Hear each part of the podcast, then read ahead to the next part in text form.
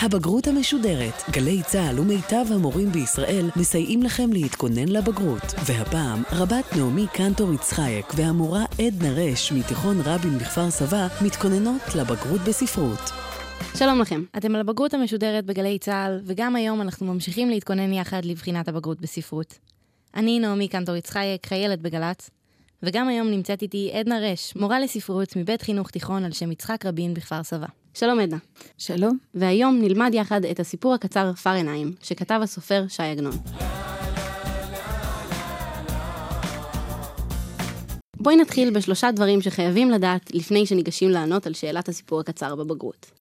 סיפור קצר זה ז'אנר בתוך הסיפורת, והוא יצירה קצרה, עלילתית, שמניעה דמות אחת או דמויות ספורות למשך אה, פרק זמן קצר יחסית, בשלבים ידועים של התחלה, אמצע, שיא וסוף.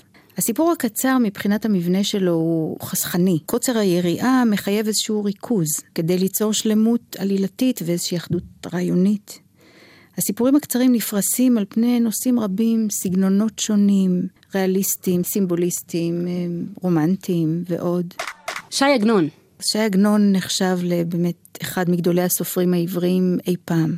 הוא נולד בגליציה, היום זה אוקראינה, בשנת 1887, בשם שמואל יוסף צ'אצ'קס, ומילדותו החל לכתוב יצירות גם ביידיש גם בעברית. בשנת 1908 הוא עולה לישראל, הוא התגורר ביפו, בירושלים. הסיפור הראשון שלו בארץ נקרא עגונות, ועל שמו הוא משנה את שמו וקורא לעצמו עגנון. בשנת 1966 הוא זוכה בפרס נובל לספרות. הוא נפטר בשנת 1970, טור שבחים, עטור פרסים, פעמיים הוא קיבל את פרסי ישראל, תורגם לשפות שונות בעולם, אחד הסופרים המיוחדים והמדוברים ביותר. התקופה. התקופה של הסיפור היא שלהי מלחמת העולם הראשונה. הוא נכתב בגרמניה, בתקופה שעגנון שהה שם, כשככה הגיעו הרשמים של מה שקרה אחרי מלחמת העולם הראשונה. שבויי מלחמה רבים שבו לבתים שלהם ונוכחו לגלות עולם שונה לגמרי כשחזרו. בסיפור, גם הזה וגם סיפורים אחרים של עגנון מהתקופה הזאת, הוא מבטא איזושהי ביקורת חברתית על מה שקרה כשחזרו אותם אה, שבויים או לוחמים, על היעדר החמלה, על היחס הקר, המנוכר, של אלה שחזרו מהמלחמה. ספרי לי בבקשה, במה עוסק הסיפור הקצר פר עיניים? פר עיניים, אה, ככה אם ניקח אותו במעוף הציפור, מספר לנו על כישלון נישואים. ורנר פרנהיים, צעיר יהודי שחי בגרמניה, התאהב באינגה, אבל לאינגה היה ידיד ואהוב בשם קרל נייס. ולאחר שנפוצה השמועה כי נהרג קרל נייס במפולת, נישאה אינגה לפרנהיים וילדה לו בן. הילד שלהם מת. פרנהיים גויס במלחמת העולם הראשונה, לחם בחזית הסרבית, נפל בשבי. גם עליו אמרו שנהרג. מכיוון שכך אינגה עוזבת את ביתם ועוברת לגור עם אחותה גרטרוד, הנשואה להיינס שטיינר. שם היא פוגשת בשנית את קרל נייס, אהובה משכבר הימים, שהיה רצוי למשפחת שטיינר. והנה חוזר פרנהיים מהשבי ונתקל בחומה של אטימות והסתגרות. הסיפור בנוי מרצף של ארבעה פרקים, כל פרק מתאר פגישה אחרת. בכל פגישה מתנהל דיאלוג ששופך אור על היחסים בין פר עיניים לבין סביבתו, השוערת גרטרוד היינץ, ולבסוף גם אינגה אשתו. אז כמו שהזכרת, הסיפור פרנהיים נפתח במפגש של פרנהיים עם השוערת. הוא עומד בכניסה לבית שלו, ומגיעה השוערת. נקרא את הפתיחה? נקרא. בחזירתו מצא את ביתו נעול. לאחר שצלצל ושנה ושילש, עלתה ובאה השוערת, שילבה ידיה על כרסה והניחה ראשה על כתפה, ועמדה שעה קטנה משתוממת, ואמרה, את מי אני רואה? את האדון פרנהיים? באמת באמת? הרי הוא האדון פרנהיים? משמע שחזר האדון פרנהיים? אם כן, למה אמרו שלא יחזור? ולעניין שהוא טורח ומצלצל, טרחת שווא הוא טורח. שהדירה ריקה ואין שם אדם שיפתח לו, שהגברת פרנהיים יצאה ונעלה את הבית ונטלה עימה את המפתחות, ולא חישבה שאפשר שצריכין למפתחות. אז מה בעצם אנחנו לומדים מהשורות האלה? משפט הפתיחה הוא בעצם משפט שיש בו איזה קפסולה שתורמת להבנת הסיפור כולו. מהמשפט הראשון עולות שאלות על הדלת הנעולה. היא מרמזת על האישה שעזבה מבלי להמתין לשובו של בעלה. דבר נוסף שבולט פה, היא צורת הדיבור של השוערת, שהיא נטולת כל רגש, שופכת עליו ים של בשורות קשות. מזכירה כי אף אחד לא ציפה לו בכלל, שהוא מיותר. בדיאלוג עם השוערת, אופיו של פרנהיים מוצג כנדהם. מנסה לגלות גינוני אדון, אבל נשאר כנוע, מקבל בשורות איוב ולא יודע מה לעשות איתם. בקטע הזה יש גם הרבה חזרות. מות הבן מוזכר כמה פעמים, היא לא מרחמת עליו, היא חוזרת ואומרת לו את זה ומתארת איך הוא גסס. יש פה בעצם דיאלוג מעליב וקשה. הפרק מסתיים בנסיעה. אחרי שפרנהיים לא הצליח להיכנס לבית שלו, הוא מחליט לנסוע לאינגה, לאשתו. לפני שהוא נוסע, יומיים הוא מסתובב בעיר. הוא חוזר ו- ולא מוצא את עצמו חזרה. הוא מסתובב שם בין בתי הקפה. הוא לא הניח אדם שהכיר שלא סח עמו. זאת אומרת, דיבר עם כל מי שהיה מוכן לדבר איתו. הוא עולה לבית הקברות, לקבר בנו. ביום השלישי, לפני שהוא נוסע, הוא ממשכן את המתנה שהוא קנה לאשתו, והוא הולך לבית הנתיבות, קונה לו כרטיס נסיעה הלוך וחזור לכפר ליקנבך. שזה אנחנו יודעים רמז מטרים להמשך העלילה. בדיוק. ורק אז הוא נוסע. ובנקודה הזאת אנחנו עוברים לפרק השני. בפרק השני אנחנו נפגשים עם דמותה של גרטרוד שטיינר. כן. הוא מגיע ומקבל יחס עוין ומנוכר, הוא אורח לא רצוי. אף אחד לא מתעניין מה עשה במלחמה, מה קרה בשבי. יושבת שם גיסתו, מתעסקת בכביסה ובהוראות לבן שלה, ואין שם שום שמחה.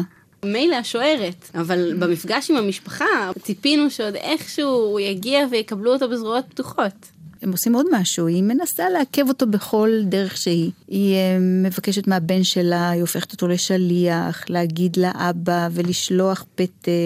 הבן, שהוא ילד צעיר, בוכה בסוף כי הוא לא מבין למה הוא מקבל כל מיני הוראות סותרות. הכל כדי לעכב אותו מלהיפגש עם אינגה. מבחינת הכיבוד שהיא מגישה לו, היא מביאה לו כוס מי פתלים, זה הכל. בעוד את קרל נייס היא מזמינה כמובן לארוחה, והיא מתלבטת בינה לבין עצמה אם להזמין גם אותו, אבל הרי הוא אורח לא קראו. פרנה מנסה להתחבב על זיגי. זה משהו נוגע ללב, הוא מרים אותו, הוא נותן לו נשיקה, הוא מנסה לספר לו מה קרה לו שם בשבי. יש תחושה כזאת של חוסר יכולת להתחבר רגשית. זאת אומרת, הוא הגיע, אבל הוא לא מעניין אף אחד, אף אחד לא שואל לשלומו. היא מקפלת את הלבנים, הוא מעשן סיגריה, היא יושבת ושותקת, הוא תמה על עצמו שהוא יושב עם אחות אשתו, שהוא יושב ושותק. היא ממתינה לבעלה שיבוא, הוא ממשיך לעשן כל הזמן. אין, אין שיחה, אין שום דיאלוג. בעצם הרבה מהפרק, מה ששי עגנון עושה זה שהוא מתאר את המחשבות של כל אחד מהם. מחשבות ו- ותנועות, זאת אומרת, איך הוא מעשן את הסיגריה, איך היא מקפלת את הכביסה ומה היא חושבת תוך כדי. הוא יושב ושותק ומחכה. מחכה לגבר שיבוא לבעלה, להאנס שטיינר. וכאן באמת כדאי שנעבור למפגש עם היינץ, האיש שמחזיק את המשפחה. נפתח בתיאור הפסיעות שלו, הפנים הזועפות, הסיגריה. והיינץ הוא קשוח, הוא אבן, שטיינר זה אבן.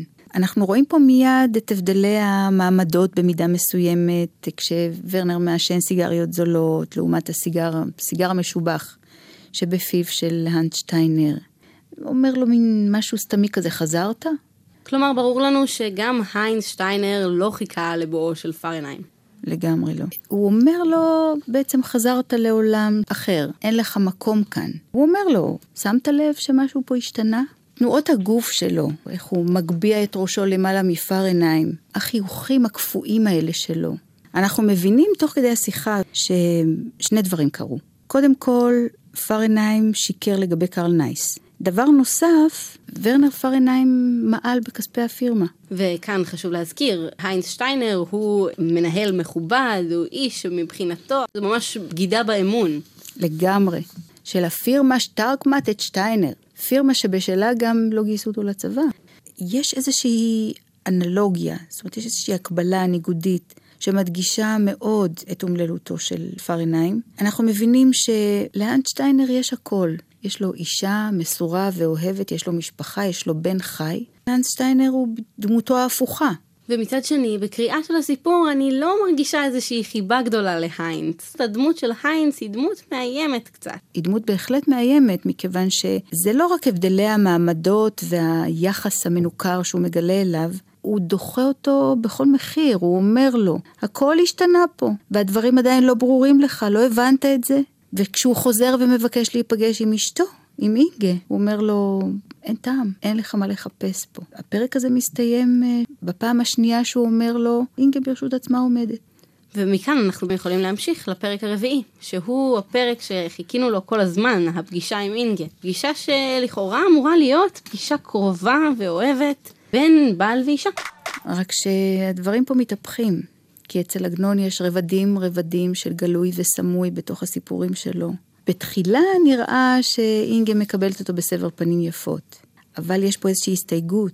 זאת אומרת, אלמלא ידענו את שאנו יודעים, היינו סבורים שהייתה שמחה לראותו, אומר פה המספר, ורומז לנו, לא, אין פה שמחה. אם היא מאושרת, אם היא נראית טוב, זה לא כי היא שמחה לקראתו, זה כי חזר אליה אהוב נעוריה קרל נייס. ויש פה איזשהו משפט, אחד המשפטים המדהימים בסיפור הזה, בקשר לאושר, כי זה בעצם סיפור על זוגיות. גדול האושר שאפילו אינו לטובתך, אתה נאות לאורו. זאת אומרת, גם אם האושר הוא לא שלך, גם אם הוא רואה אותה מאושרת ממישהו אחר, זה עושה אותך במידה מסוימת מאושר.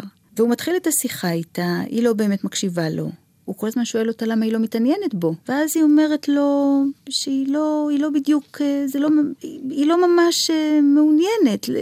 למה לא? היא אומרת לו. ואז היא עושה את הטעות הזאת, שהיא טעות קשה, היא שואלת אותו, רגע, לא היית בשבי? היית שבוי אצל הבולגרים נדמה לי? משהו כזה. אז הוא אומר לה, לא, לא הייתי שבוי אצל הבולגרים, הייתי אצל הסרבים שבוי, ואי את מבחינה בין אויב לאוהב. שזה אה, משפט שאנחנו יכולים לפרש אותו גם כאיזושהי אמירה בכלל כן. על מצבו של פארנהיים, כן, נכון? כן, איך, איך, את לא, איך את לא יודעת מי בכלל נלחם במי במלחמה הזאת? טוב, זה חלק מהביקורת שדיברנו עליה בהתחלה. זה לא רק הביקורת אליה כאשתו שמנותקת כל כך ועסוקה רק בעצמה, זה ביקורת על כל אירופה במידה מסוימת, שלא ידעה לקבל את החוזרים מן המלחמה. כשהם מתחילים לדבר על קרל נייס, היא ממש נמנעת מלשתף איתו פעולה, והוא שואל אותה, איך זה קרה? והיא אומרת לו, אני לא יודעת לספר סיפורים. וכשהוא מנסה לדבר על הבן המת, היא מבקשת ממנו, אל נא ורנר, תעזוב אותי, אני לא רוצה לשמוע את הסיפור הזה. הוא מנסה באיזושהי דרך להוציא איזושהי תגובה רגשית מאינגה, ולא מצליח. איזה תהליך אינגה עוברת בפרק? פחות אנחנו יודעים על התהליך שהיא עוברת, אנחנו רק כל הזמן רואים אותה לא קשובה, לא מתעניינת, מתחננת בפניו שילך, לא מבינה למה הוא לא הולך. יותר אנחנו יודעים עליו. מה המפגש איתו עושה לה? מפגש איתו מזכיר לה את מה שהיא לא רוצה לזכור. שהתחתנה עם האיש הלא מתאים, שהיה שם ילד ביניהם שלא חי, שהיא נשארה לבד כל תקופת המלחמה הזאת, שהייתה פה החמצה מאוד גדולה. סבורה עד שקברנו כל מה שהיה בינינו, הוא שואל אותה, וכן, מבחינתה היא קברה את הכל. ומבחינתו? מבחינתו יש לו איזה ניסיון נואש לחזור לחיים הקודמים שלו, לחזור רגשית. כשהוא מספר שכל פעם שנזכר בה, הוא היה קורע על ברכיו, ורק בגלל הגעגועים אליה הוא בכלל שרד את המלחמה הזאת, והיא קמה ויוצאת. נקרא עכשיו קטע קצר שימחיש לנו את מה שהסברת עכשיו. כתוב לנו ככה: עמד לו פר עיניים יחידי, וסח עם עצמו, עכשיו מה? עכשיו אין לי אלא ללכת מכאן. דבר זה ברור, ושאר כל הדברים כבר נמצאים בשטח אחר, כמו שהיה גיסי המכובד אומר. וכבר נתרוקן מכל מחשבה, ואותה המתיחות שהייתה בו התחילה מתרופפת והולכת. אבל ציפורני רגליו היו יוקדות וכן כפות רגליו. נראה הדבר שמנהלים שאמר שהם נוחים, לא היו נוחים. הכניס ידו בכיסו והוציא את כרטיס הנסיעה, שבחציו נסע אצל אשתו ובחציו ניתן לו לחזור. אחז את הכרטיס בידו וסח עם עצמו, עכשיו אלך לבית הנתיבות ואסע. ואם איחרתי את הרכבת של צהריים, אסע ברכבת של ערב. לא המאושרים בלבד הם למעלה מן הזמן, אף מי שאינו מאושר. כל השעות כשרות לו לפורענות. שעה קטנה עמד לו בחדר זה שפרשה ממנו אינגה. אחר כך חזר לאחוריו ובא לו אצל הדלת, השקיף על החדר ויצא וסגר את הדלת. הסיפור נגמר בסגירת דלת. והפעם הוא סוגר אותה בעצמו, ונסגר לו פה איזשהו מעגל, כי בעצם זה, זה סיפור מעגלי שמתחיל בדלת שנעלה אינגה, ובסוף הסיפור ורנר מקבל את רצונה, בעל כוחו. ברגע הזה הוא מכיר בזה שאין יותר בית. ויש פה לאורך הסיפור איזשהו רצף של אכזבות, תהליכים של התקרבות, ניסיון נואש להתקרב, ובעצם ככל שהוא מתקרב יותר הוא מתרחק. עכשיו, לאורך היצירה אנחנו ראינו כל מיני סמלים, מוטיבים שחוזרים, הנעליים, הדלת, המפתחות, נועלות לא רק את דלת הבית, את דלת הלב, הסיגריות, ההר שנפל על קרל נייס. ההר הוא הגורל, הוא איזשהו סמל לגורל שגוזר את דינם של בני האדם. הנעליים, מה זה נעליים? נעליים זה, זה עמידה, זה איזושהי יציבות. ופתאום הן כבר לא נוחות לו. בסוף הן כבר לא נוחות לו, הסיגריות, מהפתלים, כל המוטיבים שאנחנו רואים אותם כאן, אנחנו רואים שיש בהם איזשהו מסר. של איך עומד אדם בחברה, איך עומד אדם מול גורלו. אני חושבת שיש עוד מוטיב אחד שלא הזכרנו וכדאי להזכיר עכשיו, וזה מוטיב השיבה המאוחרת, המוטיב המרכזי ביותר בסיפור הזה. נשמע עכשיו הסבר קצר של 60 שניות על המוטיב הזה. מוטיב השיבה המאוחרת יוצרים רבים בוחרים לעשות שימוש במוטיב השיבה המאוחרת כדי לקדם את עלילת יצירתם. השיבה המאוחרת היא מהלך ספרותי שמתאר את חזרתו של אחד הגיבורים אל ביתו אחרי שנות היעדרות רבות ואת השינויים שהוא מגלה בנסיבות ובדמויות שליוו את חייו. מוטיב השיבה המאוחרת הופיע לראשונה בסיפור האודיסאה מת הומרוס. ביצירה היוונית העתיקה מתוארים מסעותיו של אודיסאוס, מלך איתקה, השב הביתה לאחר עשרים שנות נדודים. בחזרתו, אודיסאוס מצליח לשוב אל אשתו, פנלופה, ואל מעמדו. אולם ביצירות אחרות בהן מופיע מוטיב השיבה המאוחרת, מדובר לרוב בסיפור ההחמצה. חזרתו של הגיבור הביתה מתאפיינת בתוצאות עגומות ומסבה לו תחושה של כישלון כשהוא מגלה שהעולם שהותיר מאחוריו השתנה לבלי הכר. יוצרים שמשלבים את השיבה המאוחרת בעלילה של סיפורם, עושים זאת תוך רמיזה אל יצירות אחרות, המציגות פתרונות שונים לאותה סיטואציה. גם במקרא אפשר למצוא שיבה מאוחרת.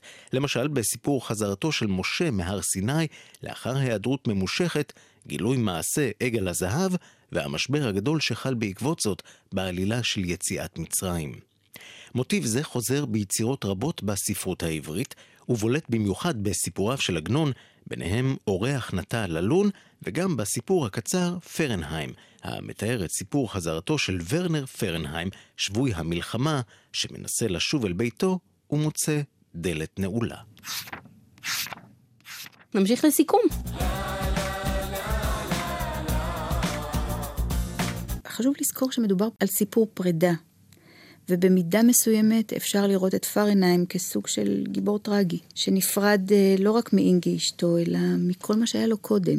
הפרידה של פרנהיים מאשתו, מהאשליות שלו, היא מתחילה, אנחנו רואים את החוויה הזאת כבר מהמילים שפותחות את הסיפור. בחזירתו הוא מצא את ביתו נעול, ועד למשפט הסיום שסוגר במעגל, השקיף על החדר ויצא וסגר את הדלת. זאת אומרת, החוויה הזאת נבנית במלוא עוצמתה בכל שלב בסיפור. כל פגישה שלו בעצם, רצף העלילות שם, הם בעצם פגישות פרידה. הרצף הוא איזשהו רצף שרירותי של אירועים, שמה שמשותף להם זה הניתוק של פרנהיים מכל מה שהיה לו. אנחנו יכולים לראות שהיצירה בונה שלושה מצבים או שלוש אפשרויות של הבנה. אנחנו רואים את פרנהיים בהתחלה, שהוא שב לביתו מן השבי ומגלה שהוא איבד את הכל. האובדן הטרגי הזה נגרם בגלל איזשהו אירוע חיצוני שמצוי מחוץ לשליטה שלו. זאת אומרת, הוא היה בשבי, בינתיים קרל נייס חזר. זאת הבנה ראשונה. ליבנו יוצא אליו, אל פרנהיים. הקורא, אנחנו, מרגישים את העוול ואת הצער על פרנהיים, שנרמס בשם איזשהם ערכים אה, בורגניים, לא אנושיים. בהבנה השנייה, לפרנהיים לא היה שום סיכוי מראש. משום שהניסויים שלו היו גנובים. ואז כשאנחנו מנסים הבנה כזאת של היצירה, אנחנו מבינים שבר עיניים צריך להיפרד מהאשליה הזאת שאפשר לרמות אה, תמיד את כולם ולנצח. ופה אנחנו פחות מזדהים איתו. אבל אם בעצם נסכם את היצירה שלנו, עברנו פה בעצם סיפור מעגלי. כל הניסיונות של פרנהיים לחזור ולהגיע שוב אל הבית, אל אשתו, נכשלו. כל מה שקיבלנו זה רק את ההבנה שפרנהיים לא יחזור יותר הביתה, נכון? נכון. הוא לא יחזור והוא מבין את זה. הוא אדם נואש, שכל הדרכים סגורות בפניו. הוא פועל מתוך ייאוש, לא מתוך באמת תקווה לחזור לחיים הקודמים שלו, כי הוא מבין שהוא נפרד מהם. אז עדנה, מה עכשיו, כשאני יושבת מול בחינת הבגרות, יוכל לעזור לי להצליח? תתני לנו בבקשה כמה טיפים. הייתי רוצה שתזכרו ככה את התיאורים של שפת הגוף, את המוטיבים שמעידים על מה שמתחולל בנפש הדמויות, על היחסים בין הדמויות, תנועות הידיים, העיניים, כל התיאורים שהם בעצם אה, תיאורים רגשיים. דבר נוסף, לדעת, לזכור, שכל הדמויות מאופיינות במספר דרכים. דרך השמות שלהם כמובן, דרך מוטיבים, גם האנלוגיות בין הדמויות בתוך הסיפור עצמו. החפצים שמתוארים, המחשבות, כל הדברים האלה מתחברים לנו לדמויות ומעשירים את כל מה שנכתוב עליהם. כשאתם עונים בבחינת הבגרות על השאלות, חשוב לשים לב באמת להתפתחות המוטיבים. לאורך הסיפור. בתוך כל תשובה חשוב שתביאו מוטיבים כדי להדגים וכדי לתמוך בדברים שאתם כותבים. אז אני מקווה שהטיפים האלה באמת יעזרו לנו להצליח. ועכשיו נעבור לתרגול קצר של שתי שאלות בגרות. מערכות יחסים רבות בסיפורים של עגנון מתאפיינות בניגודים, כמו כוח מול חולשה, החלטיות מול הססנות, עצמאות מול תלות. תארו כיצד ניגודים כאלה באים לידי ביטוי במערכת יחסים בין גבר לאישה או בין מבוגר לילד, בסיפור קצר מאת שי עגנון שלמדתם. אז כשאנחנו מדברים על uh, ניסיון לפצח שאלה כזאת, קודם כל אפשר ומומלץ לקחת את דמותו של ורנר פרנהיים, שאנחנו רואים אצלו בפירוש ניגודים, את חולשתו הגדולה מול ניסיון לצבור איזשהו כוח ולחזור אל עולמו הקודם. אנחנו רואים הססנות מאוד גדולה, אבל גם איזושהי החלטיות שלו. כשהוא מחליט לפגוש את אינגה. אנחנו רואים את התלות שלו במשפחת שטיינר, ומצד שני, את הרמזים המתרימים לזה שהוא מבין שהוא לא יכול להישאר שם. דרך קניית כרטיס הנסיעה חזרה. נעבור לשאלה הבאה? כן. שאלה נוספת שמופיעה בסיפור קצר. הדמויות עוברות במהלך עלילת תהליכים נפשיים כגון התפכחות, התוודעות לאמת חדשה וכולי. בחר בדמות מסיפור אחד של עגנון, הוא פרט את הגורמים לתהליך שעוברת הדמות. אז כדי לענות על שאלה כזאת, אנחנו באמת צריכים לתאר את כל השלבים בתהליך של הדמות שאנחנו בוחרים בה, וכדאי מאוד כמובן לדבר על ורנר פרנהיים. ולהראות איזשהו תהליך נפשי של פרידה שמתפתח. הוא מבין שבאמת העולם שהוא חזר אליו הוא עולם אחר. הוא מבין שקרו דברים בזמן שלא היה. הכל נכנס לתוך התהליכים של ורנר פרנהיים מול הדמויות השונות שהוא פוגש בסיפור. אז אלה בעצם כל הדברים שאנחנו צריכים לכתוב כתשובה לשאלה הזאת. ולפתח כמובן. כמובן. בכתיבה. וכאן אנחנו מסיימים את הפרק של הבגרות המשודרת בספרות. אתם מוזמנים כמובן להאזין גם לשתי התוכניות שיעסקו בפרק השירה והמחזה. אה, ונזכיר לכם שאת כל הפרקים של הבגרות המשודרת אתם יכולים למצוא ביוטיוב, ביישומון שלנו ובאתר גל"צ. עדנה רש, תודה שהיית איתנו. תודה לכם ובהצלחה. ועד הפרק הבא, להתראות. הבגרות המשודרת, רבת נעמי קנטור יצחייק, התכוננה עם המורה עדנה רש לבגרות בספרות. מפיק ראשי, ניתאי ענבי. עורכת הדיגיטל, אלונה בלקין. עורך דיגיטל ראשי, ברק חיימוביץ'. עורכת אחראית, מאיה להט קרמן.